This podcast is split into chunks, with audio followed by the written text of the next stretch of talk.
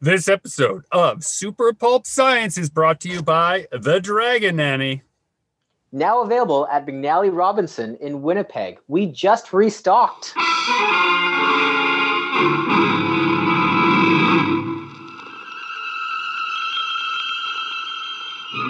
Attention, citizens! It's time for Super Pulp Science. This is Super Pulp Science, where we talk about how genre gets made. I am here with my long suffering co host, Justin Currie, known the world over as Chasing Artwork. You may also hear the occasional mutterings, scuffings, scutterings, and barkings of Pistachio the studio dog. Joining us today are all is I thought you were describing Dan me. You usually go to me No, after, Dan. after you say Justin, you say my name. So I thought you were all that was to describe me. Well, the thing was, Dan, I thought if the dear listener heard all those noises and they're used to me introducing you, they're thinking, what is Dan doing right now? And I was trying to, uh, you know, set it up properly. But Dan Vadeboncoeur is also on our podcast. He is Oh, also a little bit scruffy. He's a little bit scruffy. Uh, he's a little bit scrappy, but he's extremely loyal. And uh, actually, now that I think of it, you've been to the groomer recently. You've got a nice new haircut. Oh no, no, no, No? no, It just really. looks great. You got great hair today. You've got like um, David Lynch hair. Thanks. Well, that's a compliment. Thank you. That's, I, I that's a strive for compliment. David Lynch hair. Are you kidding me? He's awesome. Yeah, he's uh, yeah. I mean, I don't know where he gets off being a brilliant filmmaker, an interesting public speaker, and then also having that great hair well into his advanced Twilight years. It's not really. Doesn't seem like uh, we all got the same amounts of that luck. Yeah. Gentlemen, I, want to rant a little bit today, but before I warm up to that rant, uh, I want to just say that the sun is shining again in Winnipeg, and it feels like hope is in the air. The worldwide numbers are in decline. People are starting to figure out how to plan events again prematurely, I believe. Yes, Yeah. but it does feel like people are ready for all of this to be over, and um, I think in that vein, if we imagine that we're going to take all the work we've done this past year and bring it back into the world, we should think about what it's worth and how we decide what it's worth and not just what to charge for it, but why to charge that for it and when to charge that for it. I think these are useful things to be on people's minds. Um, I had a uh, Zoom call with a group of creatives last night actually well into the wee hours of the morning. Uh, it felt like the first social event I'd had in a long time. It was 2 a.m. and suddenly it was like, oh, wow, we should go to bed. Uh, it almost felt like a real gathering. But one of the things we were talking about was uh, all the work we've been doing to save our own lives. Just to like combat the boredom, the ennui, the restlessness, the anger, the frustration, the you know, political angst, all that stuff that goes into being an artist and having nowhere to go and nowhere to show it. And then when the shows finally happen again, how so many of us just would be content to just give it all away. Like we're just so happy that we get to be around people again. It'll be hard to ask for money for things. Um, I, I think that people. Dan, you're making a funny face. Well, I think the people that will be happy to give you money. Like I don't think that's going to be an issue. People are being. I, I and I've heard a couple of different um, um, news stories about this. They're expecting a big surge of spending and and activity after it all passes. Like people are going to go want to go traveling again. People are going to want to go to shows again. They're going to want to see concerts again. All this stuff is going to be happening, and there's going to be a lot of it. So I think Yeah. I don't think how much guys are gonna have price how much price gouging you think there's gonna well, be? that, that's yeah, that's the question, right? So that I don't know. That's that's just certainly going to happen. Unfortunately, it's it's kind of part of the, the nature of the beast or whatever. so this this last week um i i have a, a like a certain investment i'm i'm part of in um in america in the states. And part of that includes me getting like a special little um piece of tax form fill out filled out and and sent off and and filed back. So just because i was doing stuff like that, I just started to get going on my 2020 taxes um, because I am notoriously terrible for being late on my taxes, like just getting them all together and sending them off. And um, to make Americans it seem, who are listening, we have very different laws in Canada.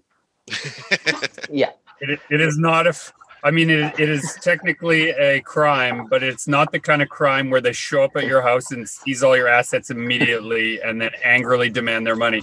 Uh, it's a little more civilized. In the end, they have a heavy hammer they can drop on us if we don't pay. they still But get the money not- in the end. yeah, They still get the money in the end, but they just charge you a small fine for being a little late here in Canada. uh, If you're a little late. Is that really what they do in the States?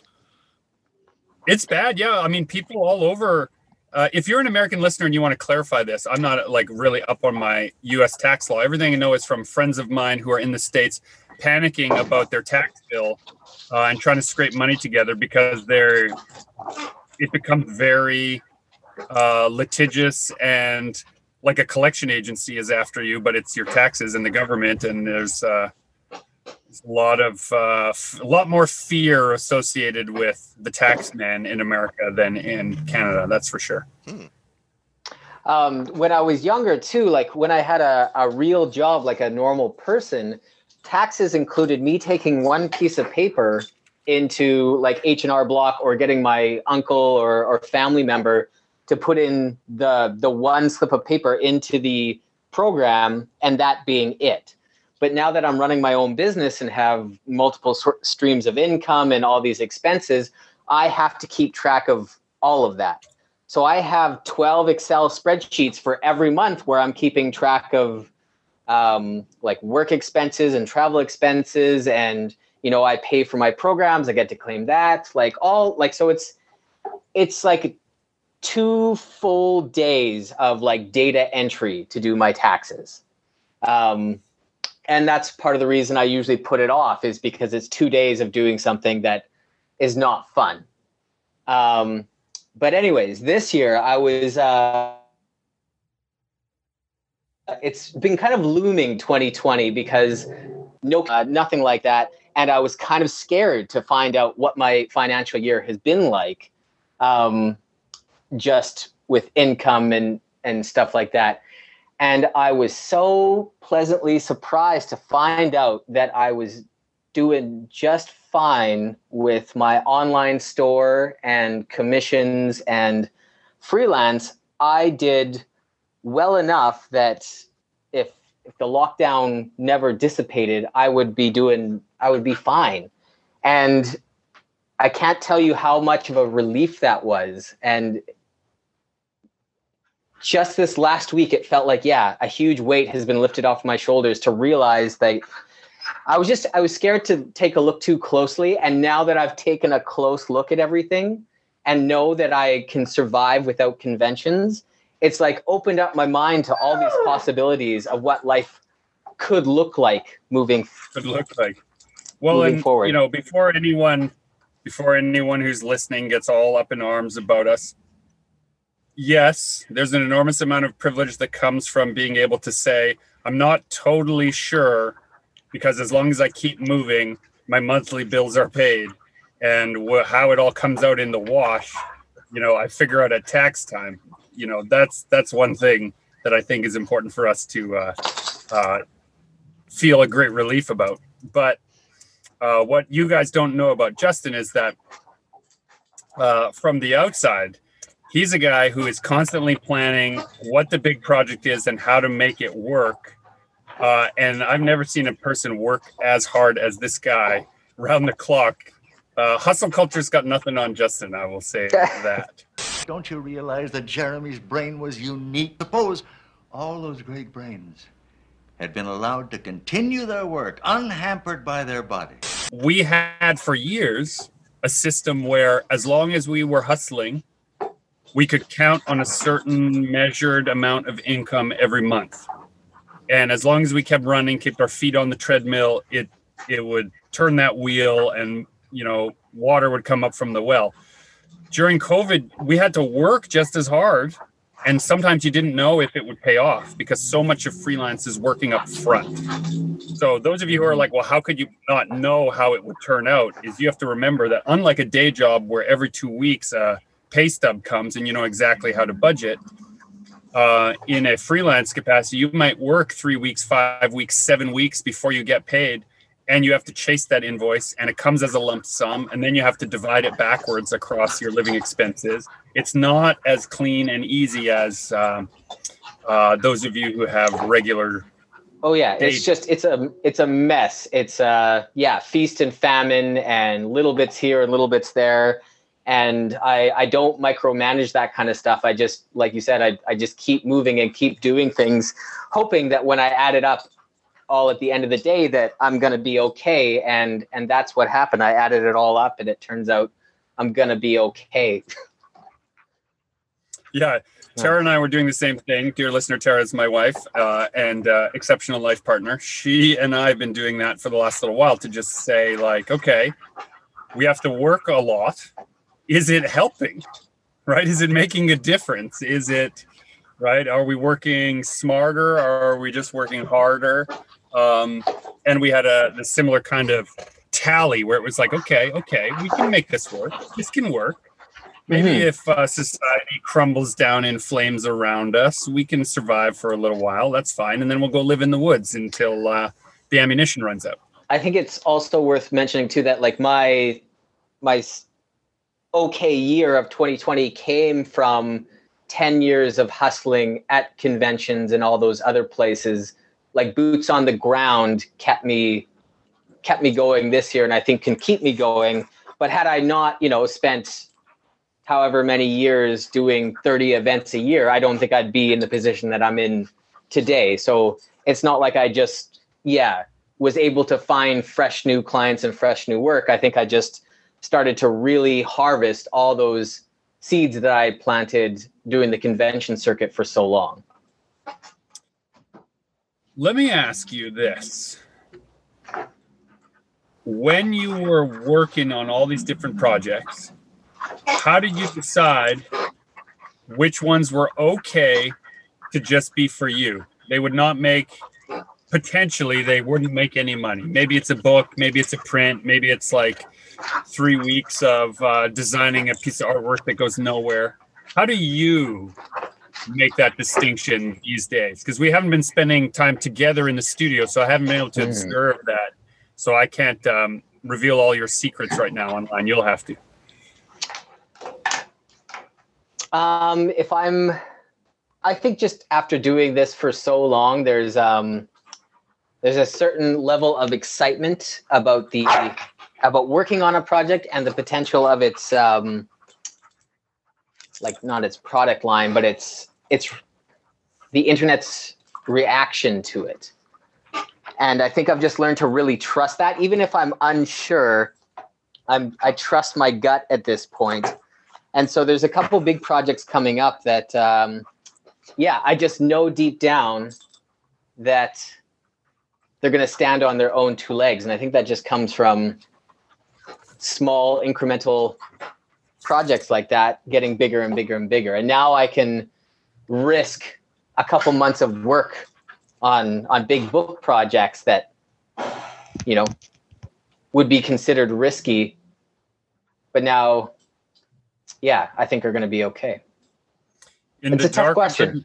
the, yeah in the dark of the night when doubt assails you when uh, fear and worry start to dribble up around you that you've made the wrong choice how do you push that away what do you do to I think that should all that's always there, regardless of what's going on. I think, and I think that always should be there in some degree. You should always be kind of second guessing yourself along the way. There's that like at the beginning of the project, you are like so fired up about it and so excited, and you have like just the the grandest ideas of where this is going to go, and then the first 30% of the project you're like am i an idiot for putting time into this? This is so dumb. Like this is never going to work.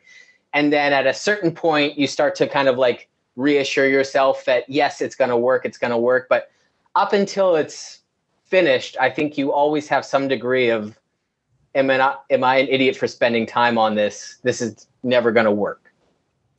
Yeah, totally. I mean, recently for me, I uh, pitched a project to a publisher that was um, a surprise to me because, and I mean, I alluded to this maybe on another episode, but this idea that wordless comics could be easier for foreign publishers to license um, because they don't require translation. From a business standpoint, comics that have no words but tell a strong visual story um, can cross borders a lot more easily. So I went looking through a large collection of work I had done in the past where there wasn't enough exposition in them to fit what I had viewed as my style as a writer and as a storyteller. And so they had gone into various files and folders and whatnot as just these silent comics that I didn't know really what I'd do with. I felt like they were unfinished, even though when I worked on them, I was like, okay, well, that's the whole story. I don't need to add words. But because people are used to so many words from me, I don't know what to do with these. And then this idea that I talked over with the publisher of these wordless comics, I went through and realized that I could very easily put together a whole collection of these things that I had thought were little orphans. Uh, now they all had a home. And if they had been the kind of project that I had just stopped halfway and said, "Oh, this is useless. I don't have any place for this," they that's they would still be useless. But because I'd finished each one, I made them small and I made sure that they had a beginning, middle, and end. And when they were done, I could put them away and they were finished. But it means now that I have these beginning, middle, and end stories that are silent that can all fit together in a collection of silent stories. Um, which on the outside, when the book comes out, it'll seem like a plan, which mm-hmm. I always think is really funny. How often you take a book off a shelf and you assume this was the plan all along. But so rarely is it the plan all along, but you must have content finished in order for anything to be done with it. And so present day me was really thanking past me for not giving up in the dark, for not panicking, for not um, putting it aside, and instead finishing it even if it was short, only eight pages here or a 10 page story there or a five page story there, because now all put together, I've got a, you know, a little hundred page book that I can put out. And that um, is made of that. Is that why stuff. we like the, the, is that why we love the, the making of our um, early concept work in the back of, of graphic novels and art books? It's because it's that comforting blanket of, they weren't sure either the entire way. Like, look at the crazy things they were gonna do in the early stages of of that, you know, that movie, that game, that book. Like, they had no idea when they started out. Um, yeah, and I think I can say with some confidence, Justin, you and I have been, you know, around, you know, around the world in some regards, meeting lots of people. Nobody has any idea what they're doing. No, no. Right? Like there isn't a single person that had a clear vision that worked all the way through to the end. It just that's a that's a myth. They're both of them working on something very mysterious. Top secret. I was thinking about this the other day. I was watching a, a movie on I think like Amazon Prime or, or Netflix about about an artist and I was thinking about artist portrayal in movies, but I think this is true of pretty much any profession. The movie version of that profession is a very twisted view of what it's actually like. Oh and artists in movies, right? They're always like sad and morose and they can't think of anything. They can't, you know, the ideas aren't coming. And then some big life moment will happen and they'll get their perfect idea and they'll get it down perfectly the first time and then it's huge success, right? And that's how art in movies works. It's, yeah, you're terribly depressed. That one idea magically works out great the first time and yeah, you become a rich, successful artist. And I think growing I think up, like that's kind of the idea I had of how it worked. Yeah, it poisons people. The idea that the hero's journey and the creative journey are somehow a one to one matchup. You know, like that is yeah. just completely false, but it's how you tell a dynamic story. So you have to frame the person's creative output like that you know but i have four or five projects on the go right now and three of them um, hoping to see print before the end of 2021 and they've been uh, long slow roller coasters that seem to lead nowhere die and then you come back and take it apart for parts and put it back together into a new machine and they you know Yeah. I would long for a hero's journey style story of my own story making. You know, even uh, even the best ones, even the ones that start so great. But like if a documentary crew came and followed you around to to make that, they would Well, they take that one. Well, yeah, but they would take bits of the one, like, you know, you making the one book and make it look like it was all one project, whereas it would Yep. actually be you working on a million different things. They would just take what worked, what was succinct to make that one story better. Yeah, totally, It's, yeah. absolutely. Kind of like uh, you know, in your cupboard, you have all the ingredients for dinner, Mhm. right? And so, if they were gonna, if a documentary crew came to watch you be a chef, they'd watch you prepare dinner, right? But you actually learn how to make those things by making hundreds of dinners that don't taste that great out of the same set of ingredients, you know? Uh, and nobody's interested in the ones that are kind of bland, right? Same with your storytelling, right? Those are the ones that don't see print, that don't see publication, but they're all part of the practice of getting better at it. Um, and then figuring out your value. Go ahead. Which leads us to the value part of our discussion. Yeah. Um, speaking of value, um, NFTs, gentlemen, what do you know? What are I I've heard it murmured on the internet over the last couple Sounds weeks. like the bad guy in the bad sci-fi movie, to be honest. It is a. You're not a Uh, fan. I can tell by your tone, Gregory. You're not a fan of NFTs. what What do you think about my tone about non You're very uh, S- sorry, what does it stand for? non fungible tokens? Sounds like something nasty you pick up in the rainforest. It is kind of nasty. Okay, so Explain to the dear listeners what an Yeah. NFT is. it sounds complicated, but it's very simple. Um, it connects to Bitcoin, right? So the first thing you have to understand is Bitcoin is an internet currency, right? Um, you pay money, you buy a piece of this currency, and you can trade it. It has a value much higher than a dollar. One Bitcoin is often worth hundreds, if not thousands, of dollars. So you can buy a percentage. You can buy 0.1 of a Bitcoin, right? So think of it like, uh, you know, any other kind of currency, just for the sake of our argument right now, with one very notable exception that we'll get to. An, NF, um, an NFT is when you take a piece of artwork, a digital file, and you mint it using Bitcoin. So it requires you to buy Bitcoin so then you can mint your artwork according to the value of this Bitcoin. And then you put it up on an open market, almost like a stock market, and people bid on the artwork in Bitcoin. And then you get paid in Bitcoin, which then you convert. Now, if it seems weird that I'm emphasizing the word Bitcoin, Bitcoin, Bitcoin over and over, that should make you suspicious. It'd be the same as if I said, I have some artwork that you can only buy with Gregory dollars. Do you know where you get Gregory dollars, Dan? From Gregory. Oh, it's funny you should mention that, Dan. I do have Gregory dollars. Would you like some Gregory dollars? I would rather have Gregory dollars than Bitcoin. I'll tell you that much. Because I'll sell you one Gregory dollar for 10 Canadian dollars. How's that sound? Uh, how much is a Gregory dollar worth? It's worth 11, Gregory. It's worth $11. I promise. I promise. sounds good. Okay, how can I so-? Hey, Justin. Hey, Justin, that Gregory dollar that you bought for a dollar, right, is now worth $10 because Dan was foolish enough to get it for $10. right? That's how the free Okay. market works in stocks. Right. Right. Now, hold So- on.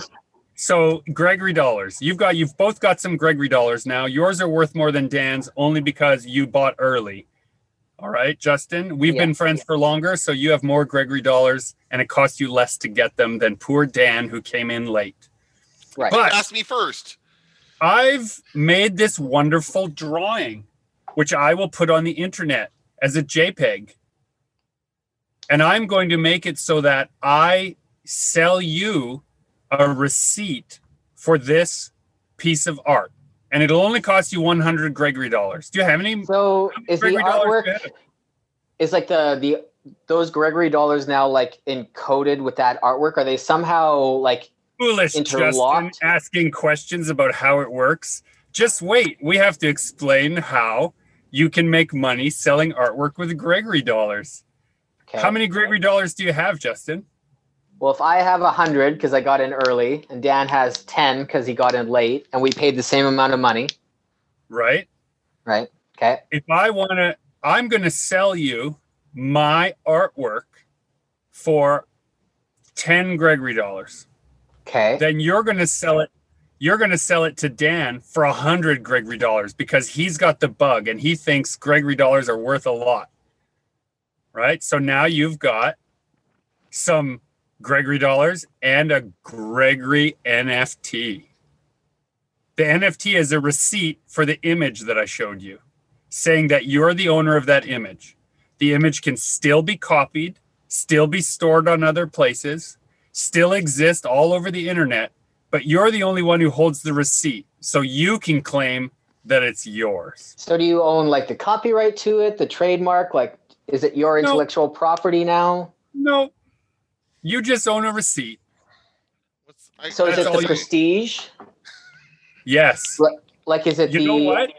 I'm as so soon rich. as someone sees you with an NF, a Gregory NFT worth so much, so many Gregory dollars, they think that you're real alpha and that you're so much more of a person than someone with less Gregory dollars. And you know who tells them that? Gregory. Gregory does. Yeah. Gregory tells them that. And that keeps a free market buying Gregory dollars so they can buy products with Gregory dollars so they can claim the Gregory dollar has value so that the Gregory dollar does have value and it goes round and round like a merry-go-round. It's not unlike a pyramid scheme. The only difference is it's a pyramid scheme wrapped inside something that feels to the outsider like the stock market. Hmm. I get that part of it, but what does the art have to do with it? Nothing. I don't- The way it's like Pokemon. Okay. right? A Pokemon card has has no inherent value. It has arbitrary value. Yeah. It's the difference between um, what's the word? It's an ascribed value versus an actual value. The ascribed value of a foil Charizard, right, is higher than your little energy token, but they're both cardboard cards, worth identical. It's only your It ascribed the value same that amount of value. they cost the same amount of money to make those two cards. Probably. That's right. The person selling Pokemon cards or Gregory dollars always comes out on top. If she were ever to find out about this, She won't. So just out of curiosity, like if you wanted to actually make an NFT painting, how much would that cost you as an artist? Like to get to make one and get it up for for bidding or whatever. So, in the interest of full disclosure to the podcast listener, I am the son of a stockbroker, and I grew up knowing, learning all about how trading works and how ascribed and perceived values work in things. All right, I'm no expert in it, but it didn't scare me the way it does scare some people to ask those questions and look into it. So I went looking. I said, okay, this seems like a gold rush. It seems Right. too good to be true. Why don't I make some NFTs? What would I have to do to do that? So it turns out what you have to do first is the red flag. The only way to make an NFT is to buy Bitcoin first. Hmm. You have to mint it with Bitcoin. So now you have thousands of artists flooding into the Bitcoin market buying up Bitcoin. Guess what that does to people who already own Bitcoin? It's a price. Makes them Yeah. wealthy. Yep. So all the people who already own a lot of Bitcoin, guess what they're telling everyone is the next big fad? NFTs. Right. Ah, So it is a in the uh, in the stock world that is called insider trading. When someone with it's the knowledge stock and world. it's not the stock That's world. right. They, they're allowed to get It- away with it. It's the wild west out there in the NFT land. Um, is it illegal? No. Is it stupid? Yes. right. So are Could people make a lot of money quickly? Here's how the math works: about twenty percent of people could make money from NFTs, which is actually higher than it is, say, if you are investing your money in long-term uh, stocks. So that's true, but it's also extremely volatile. And guess those who those 20% are in most cases. They're the people who, of course, bought in Bitcoin years ago. Mhm. Right? So you're hearing all these stories about how NFTs are selling for big money. Those are true stories. They are selling for big money. But if you can get 10,000 people to sign up for $200 today because you sold something else for $20,000 yesterday and you do that every day, the net benefit to you, the Bitcoin holder, or the Gregory dollar holder, is always better. It's completely a Ponzi scheme where they're selling things that have no value to people who ascribe a value to a thing they don't actually own. They own the receipt for a thing. They don't. yeah that how do you how do you showcase it like how do you brag to people like i saw some the the very first tweet uh, a screenshot of the very first tweet on twitter went for like two million dollars on Yeah. nft or whatever right it's like okay So cool but like why, the reason why, in my opinion, the fervor is associated with it is that NFTs are not copyable. You can't currently, with any technology, fake it. right So if I take your NFT receipt information and I plug it in, it's verifiable that there's only one and you're the owner. But beyond that, it's it's the emperor's new clothes. right And if you'll notice, so many NFTs are people who are not artists just grabbing images and then minting them, memes, other people's Yeah. tweets, stuff that has culture, what they're calling cultural cachet, right? right It is uh, everything that you hate about the gallery system in the big art market, Justin, um, distilled down to its most vile substance. So is there a way like we can take advantage of this and sell our artwork to somebody who will make it into an nft See, this is You the thing. If it was real, there would be galleries. There would be people who were seeking out real artists and saying, Your work would be perfect as an NFT. I'd like to represent you as a NFT gallery. But there aren't. Mhm. It's just people stealing JPEGs off the internet and then minting them with Right. Bitcoin so that you will then go and buy some Bitcoin and mint your art and do the same thing. It would be nice if the value was actually realistic, like it was actually the value of the piece. Like that would be, you know. Uh, But even even if it's, it's still a JPEG though, like it's like you can actually Yeah. copy copy them. So they're, they're No, it's my no value. JPEG. No, but I You're can copy copying it. something you don't own. I just downloaded a JPEG off the internet, no problem. No, it's Nope, I didn't pay mine. anything for it. Yeah, that's it. It's mine. there's the emperor's new clothes, right? Like, what's stopping me from reproducing it, making T-shirts of it, Yeah. selling it? Fact, you know, like let me tell you something great. That one big one, uh, what the hell is it called? That sold for sixty million dollars at the Christie's auction or whatever, the NFT. Uh, you can download from their website a three hundred gigabyte file of it. You could print it on the side of a building in full resolution yeah, and not have paid any money at all. And so what Hmm. they're hoping is that people will do that. They'll spread the image, spread it all over. And then when people are like, "Oh, whose is that?" you get to say, "That's mine." They're trying to monetize memes. Yeah, yeah. That's A what it is. meme gets popular and then someone says, "Oh, I'm going to mint that." Right? It is it is very to me very abhorrent. It's the opposite of real value in the art world. Now, I will say though, in the interest of full disclosure, you and I do a similar thing every day at shows. So this is me calling uh, calling out myself. I make an image. I spend five or ten hours working on it, maybe sometimes up to a week.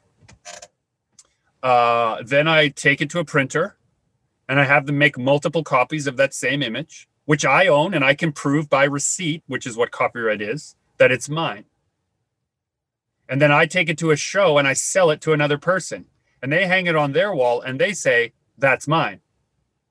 But it isn't theirs. It was never theirs. It's mine. Right. So there is a pre existing structure for what is going on that you could argue is there's nothing wrong with it.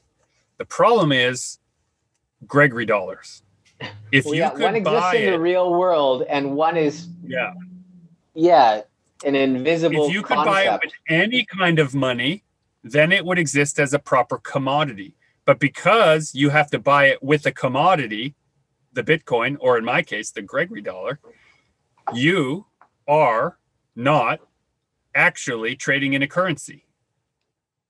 I don't know why, but this kind of reminds me when the like the the Christian church was you could buy lots in heaven, and the Oh more you paid, The, The better your- indulgences. yeah, You the better your heaven would be, you know. And that's all you had was like the the bragging rights of like I own like premium land in heaven because I paid a lot of money for it, and the church validates that with a little piece of paper that says like this guy gets an awesome lot in heaven. Yeah, that's Nope. right. You were you paid your alms. You paid your you- I can't hear you. Sorry, my, my mic my mic uh, cuts out sometimes. Sorry, go ahead, Gregory, with your thing about the alms. Yeah. you pay your alms in the sale of indulgences what happened was the church was short of money and they convinced people that you could uh, buy a better place in heaven Yeah. um, and that really increased their tithing um, but it is of course um, no way to prove it right i suppose if you want to believe in heaven that's your prerogative and if i want to sell you a better place in heaven that's my prerogative but i think we can both agree that there's no way for you to come back and say to me hey you didn't sell me a better place in heaven nfts are like that yes So are people reselling them? Like once I own a the you know the what is it that cat with the rainbow tail, the Nyan cat or whatever was was a big one. Once I own that, then do I resell it? Is kind of the idea. if you have Gregory dollars, you can you can buy it. I could buy it from you, but only in Gregory dollars. And so if your value has gone up, let's say you buy cat with the rainbow and you buy it for a thousand dollars and you put it up for auction and people bid up to ten thousand dollars for it, and then you sell, those ten thousand dollars are Gregory dollars. Guess who wins? Yeah. Gregory. Asked me not to call him Mr. Giant anymore. He wants me to call him Daddy. People accept Bitcoin as as money in the real world, do they not? I've heard a few people doing that. Bitcoin has value. Don't don't get me wrong. I'm not saying Bitcoin has no value. What I'm saying is Bitcoin is not a currency; it is a commodity, Okay. I get you. I got it. right? You have Yeah. to convert it to you have to convert it to your currency. Now, some people accept you can bring me, for example, if you brought me a basket of apples, I'd probably give you one of my uh, art prints for it. I like apples, right? But not everyone accepts apples, right? Or donkeys or or cows or whatever it is. And this is why we invented money in the first place. But because not everyone accepts Bitcoin, it's not a currency, right? You have to convert it. And also, its value is so volatile on an hourly basis. It can go up and down hundreds, if not thousands of dollars. Hmm.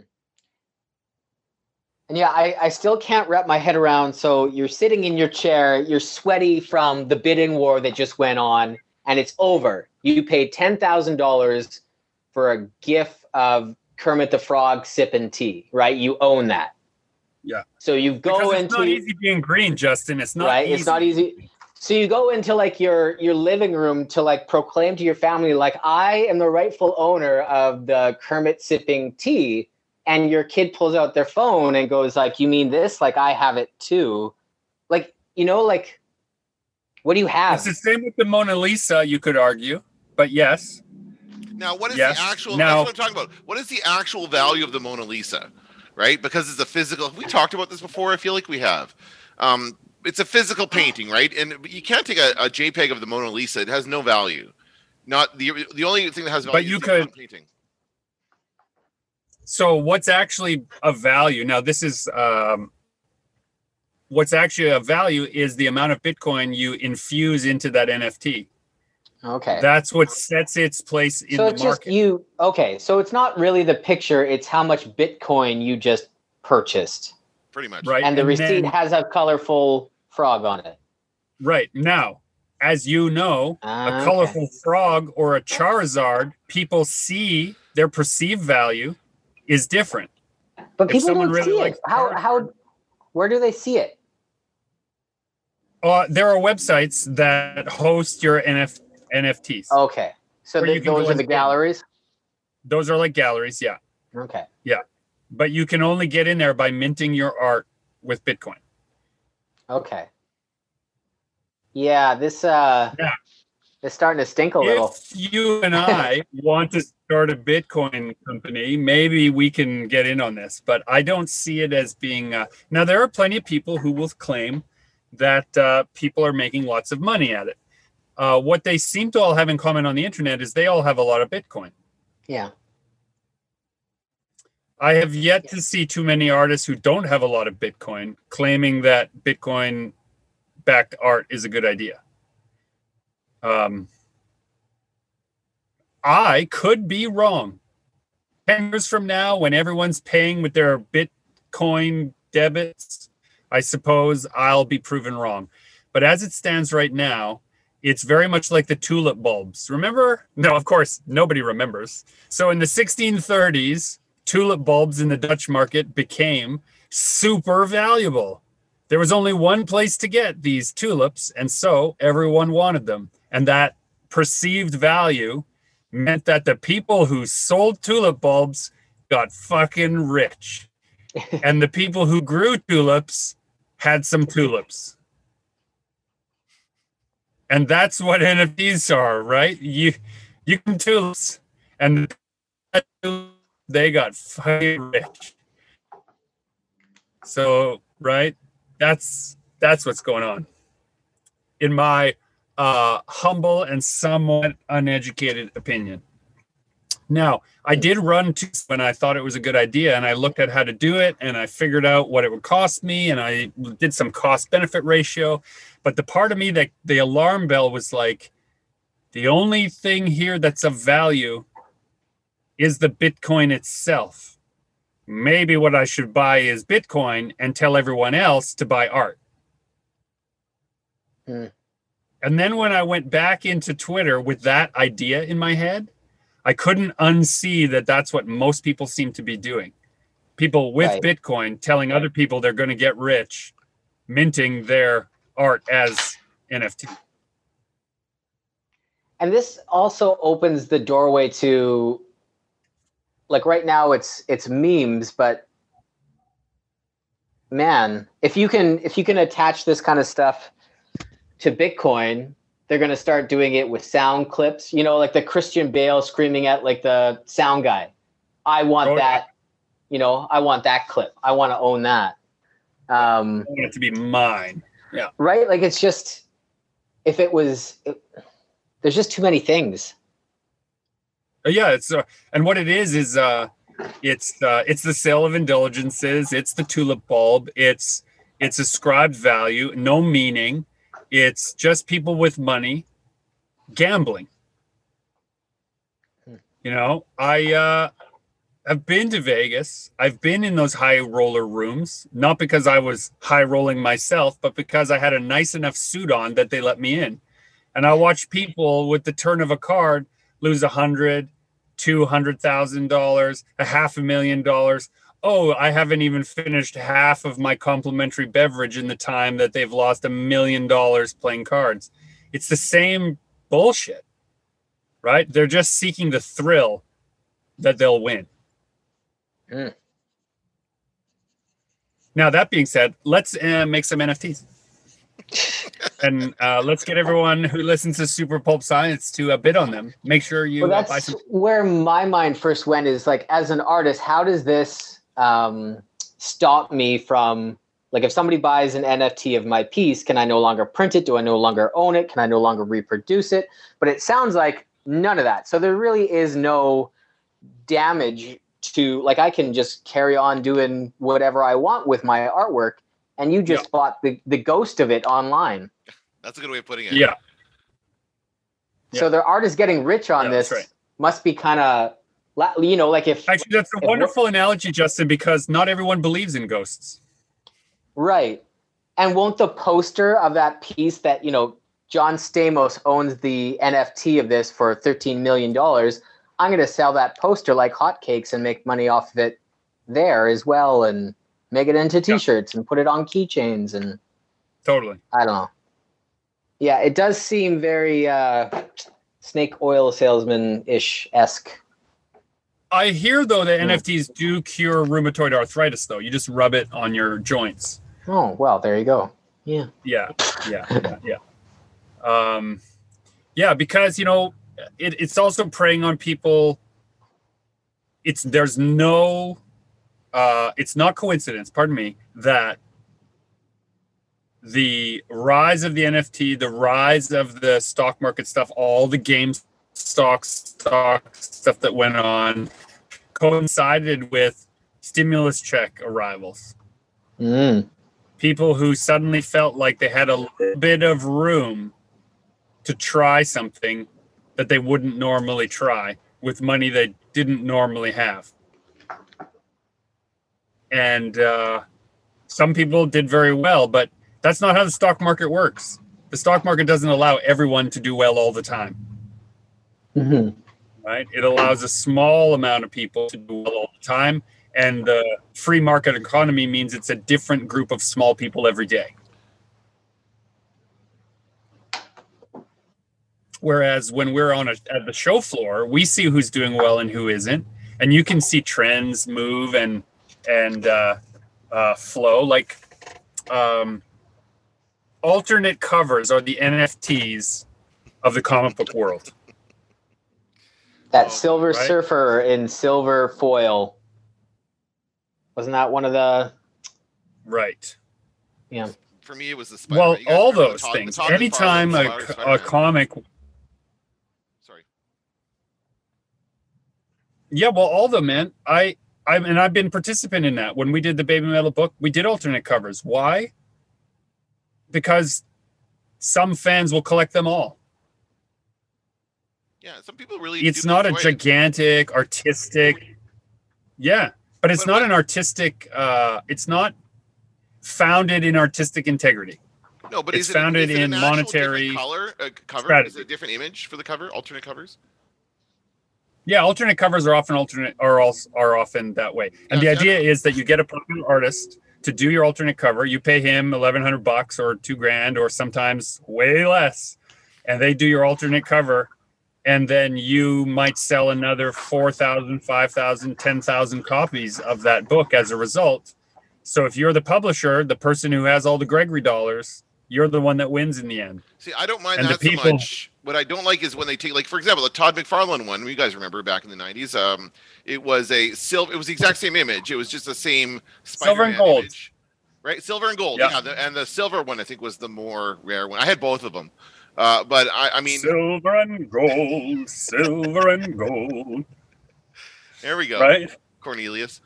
Um, Right? is that the guy's name? I don't remember. Yeah, Cornelius. Yeah, something like that. That- Is that going to be the clips we have to use? No. I'm a dent. I want to be a dentist. Um, shit. How do we get on this rant? It's my know. fault, right? Change, change, change the subject. All your fault. Yeah. Um, dear listener, if you have bought some NFTs, I guess that's you know that's okay. It's your money. You can do what you want. But if you've bought some NFTs of my work, um,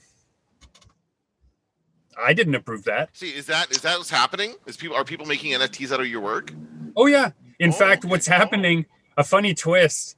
Part of me appreciates this. Is people are who are speaking out really loudly again NF, against NFTs. Those tweets are being turned into NFTs by other Yeah. people.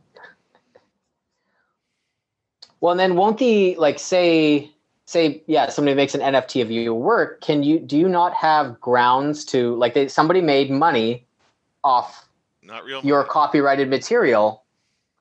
Are They don't own the gonna get copyright. They sued just over own the this? receipt. They uh, just Okay. own the receipt. They own the that. ghost of it. Yeah. They own the ghost. Yeah. Okay. Yeah, it's a very it's a legal loophole because they haven't existed before this year, right? Or maybe Right. last year. I want you to be at the United Nations building with my wife and son. Hey, maybe we could sell NFTs at the table. Uh, what would we call it? What would it really stand for? Not effing trying, something like that, right?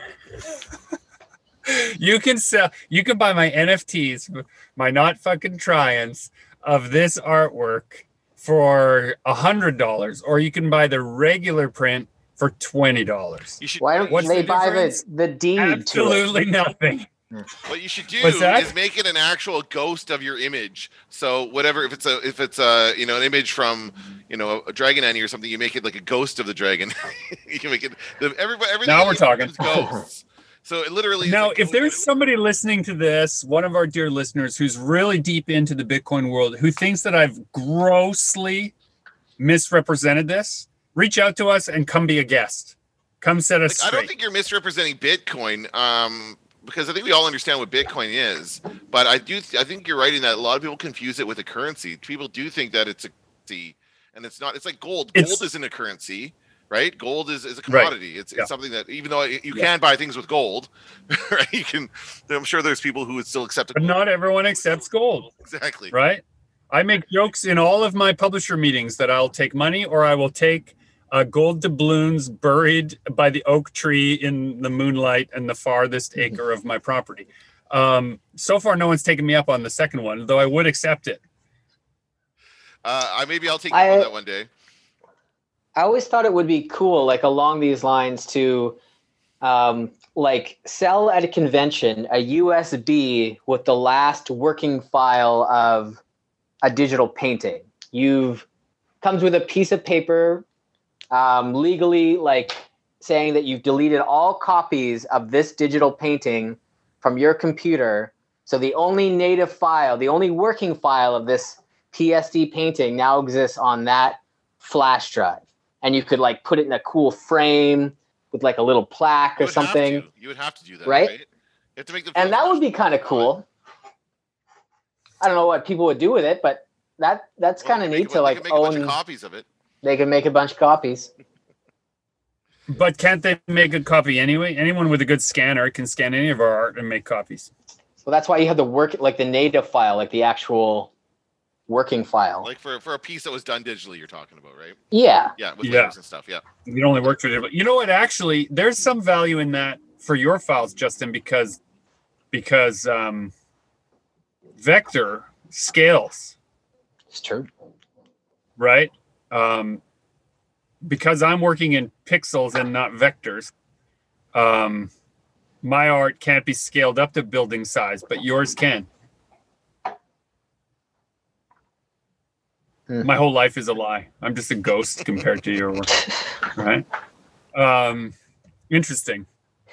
you have to sell your brushes that's the big thing for digital painters is they uh, they sell brush packs Yeah, they do sell brush packs. I'm until actually, adobe uh, picks them up Yeah, that's right. That's right.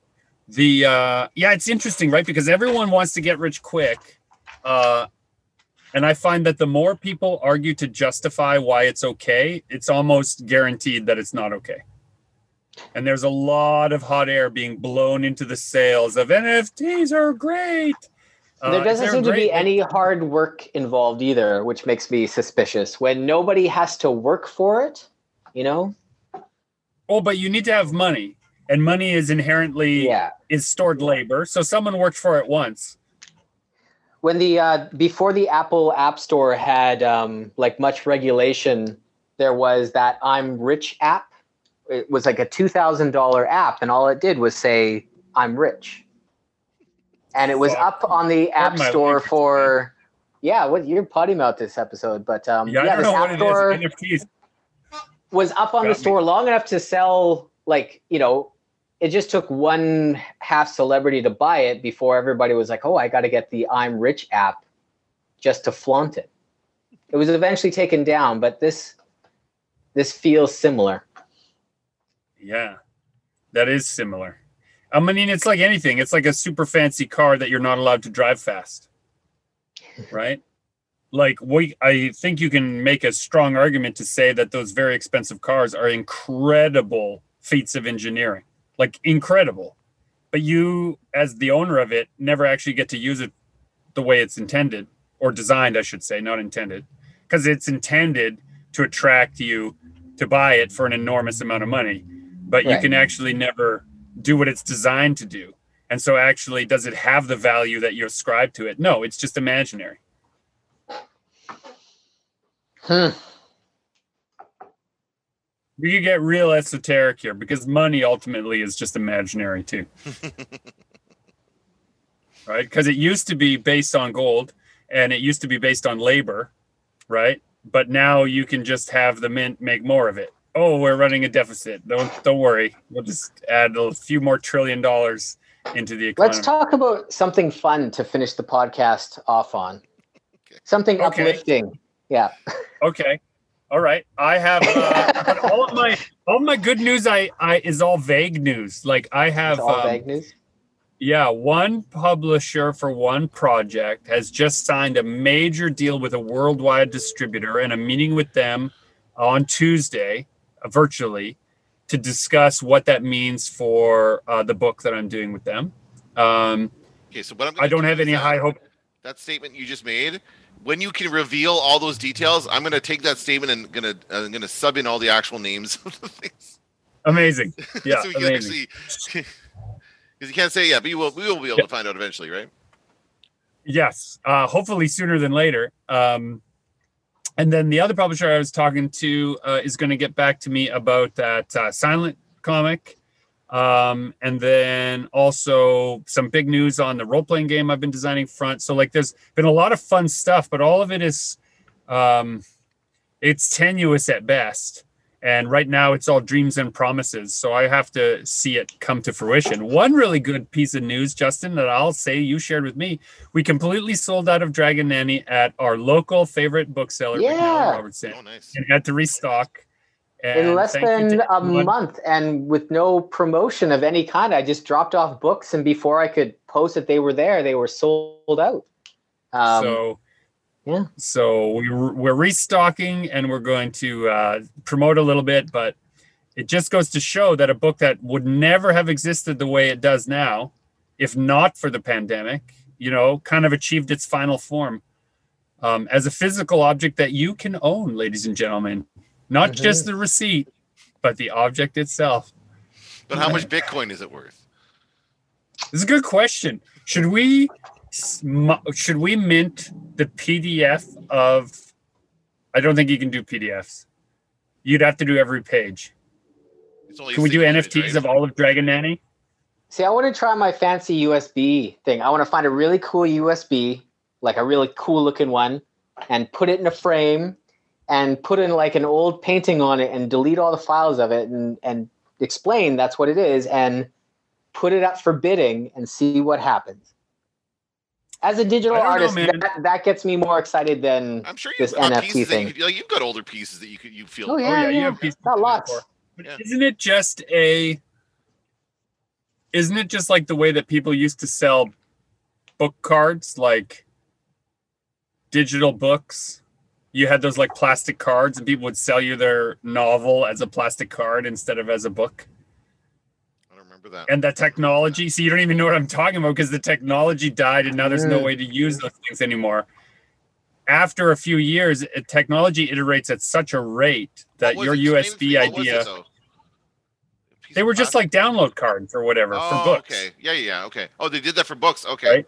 I've, I've done that for like Yeah. music and stuff like that. Like you used to see, get that at Starbucks all the time, a little download card for a song or whatever.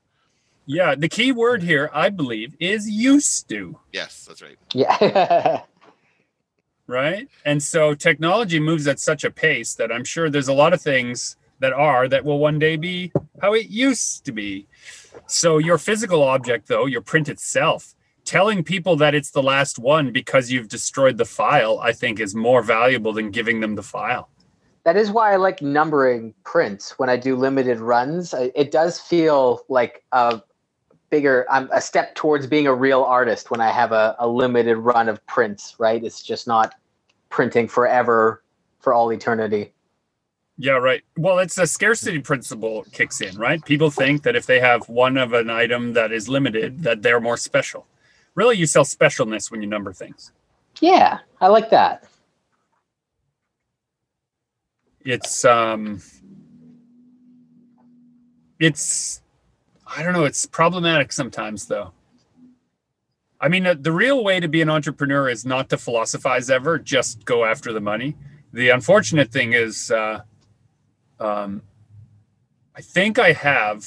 Um, it might be a little smidgen of a conscience once in a while.